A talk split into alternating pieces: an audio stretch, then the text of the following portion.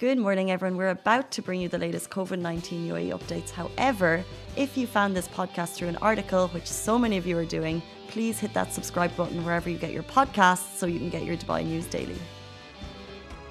Good morning, everyone. Happy Monday. How are you doing? Welcome to the Lovin Dubai Daily, where we bring you the trending stories that Dubai is talking about.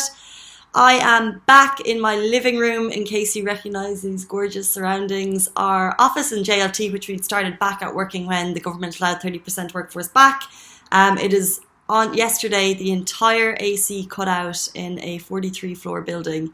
Uh, so it's pretty toasty. So we've decided to work from home today. But as usual, we'll be taking you through the top stories. Today, we're going to be talking about the cause of the Abbco Tower fire. We'll also bring you through the latest COVID 19 numbers. There was quite a big jump yesterday.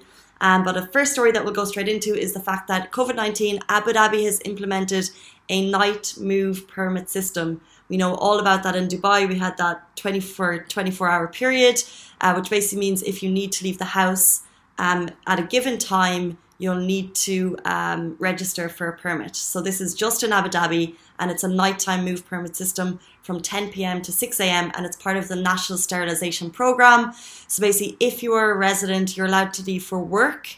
Uh, so if you work in any of the vital sectors, which we'll get to in a second, and also for essential purposes, you need to get onto www.adpolice.gov.ae and you need to register. Um, the whole purpose of this, like we saw happening in Dubai, is of course for community safety, and there will be, same as Dubai, there will be fines for those who disobey. Um, if you're an employee of anyone in the vital sector, uh, by the way, the vital sectors are energy, communications, medical, police, army, pharmaceutical, electricity and water, airport and immigration, mass media, banking, construction sectors, and petrol stations. If you're an employer of any of those and you want your employees to be able to get to work safely, what you need to do is you need to get a list of names and vehicle registrations and uh, pass them on to authorities. Um, but it's also worth noting that if you are fined, there is a place for you to go and sort of settle your dispute. As long as you do it within 15 days, you can go on um, to the public prosecution, which is www.pp.gov.ae, and settle that within 15 days. Um, so this is a new night move system in place for Abu Dhabi residents. Um, it was announced yesterday and it is now started, and that is, like I said, from 10 p.m. until 6 a.m. the following day. And we will move into our next story the cause of the massive Abbco Tower residential fire in Sharjah has been revealed. Um, we obviously saw this fire last week. It's devastating for so many families. Um, the information has come out that it was most likely the cause of a dropped cigarette butt, um, which was the cause of the fire, and then the fact that there was aluminium cladding uh, enabled the fire to kind of quickly tear through the building.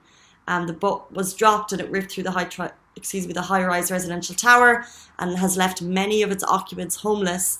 Um, for now, many of them have been uh, moved to nearby hotels.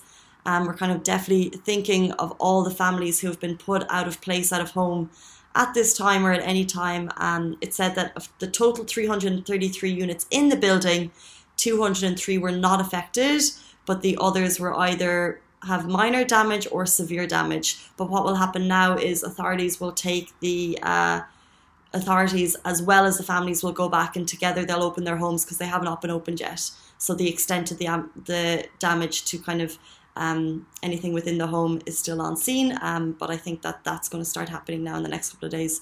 Like I said, our thoughts are with the families. Um, it must be devastating to have your home, uh, to have that happen to your home. But we'll move on to our last story, which is the latest COVID 19 numbers in the UAE were announced yesterday. Of course, we're getting a daily update from Dubai health authorities or the Ministry of Health and Prevention, wherever you're getting your numbers. We report them on Lovin Dubai. And yesterday, in fact, saw the highest jump recorded in a 24 hour period, which was 781 new cases. As well as that, and this has actually happened for two days in a row. We've seen the highest jump in new cases, but we've also seen the highest new jump in recoveries. So yesterday there was 509 recoveries, taking the total number of recoveries to 4,804. And we also saw uh, 13 more deaths, which takes the total number of deaths due to COVID 19 um, to 198. The ministry kind of has reminded us that all of the new um, cases and the current tests being carried out are in line with plans uh, for to carry out tests um, to detect early detection, uh, early infections, excuse me, particularly among those who had had prior contact uh, with in- infected individuals. And because of that, they've managed to carry out 29,000 additional tests in the last number of days. Uh, which is worth noting. The MOHAP have called upon the public to adhere to health guidelines. We've talked about this every day, um, but it's just worth reminding ourselves there are instructions from relevant authorities, and especially keep social distancing for the sake of public health, safety of everyone. Wash your hands as many as as many times as often as you can. I would recommend moisturizing straight after because I don't know about you, but they get pretty dry, especially when you're using all that disinfectant. But those are our top stories uh, from my living room. I hope you guys have a great day. We'll be back with you tomorrow morning, same time, same place. Always leave your comments in the section below. I love to go through them after, see where you're all watching from, and have a great day. I'll see you soon. Bye. A wrap for the Lovin Dubai Daily Live. Remember, we are back with you same time, same place every morning. Do not forget, we also have Dubai Works Business Podcast where Rich sits down with the business people of Dubai so you can get more information about that. And of course, the Lovin Weekly Show where Shireen and I chat to influencers and get to know a little bit more about them. Bye.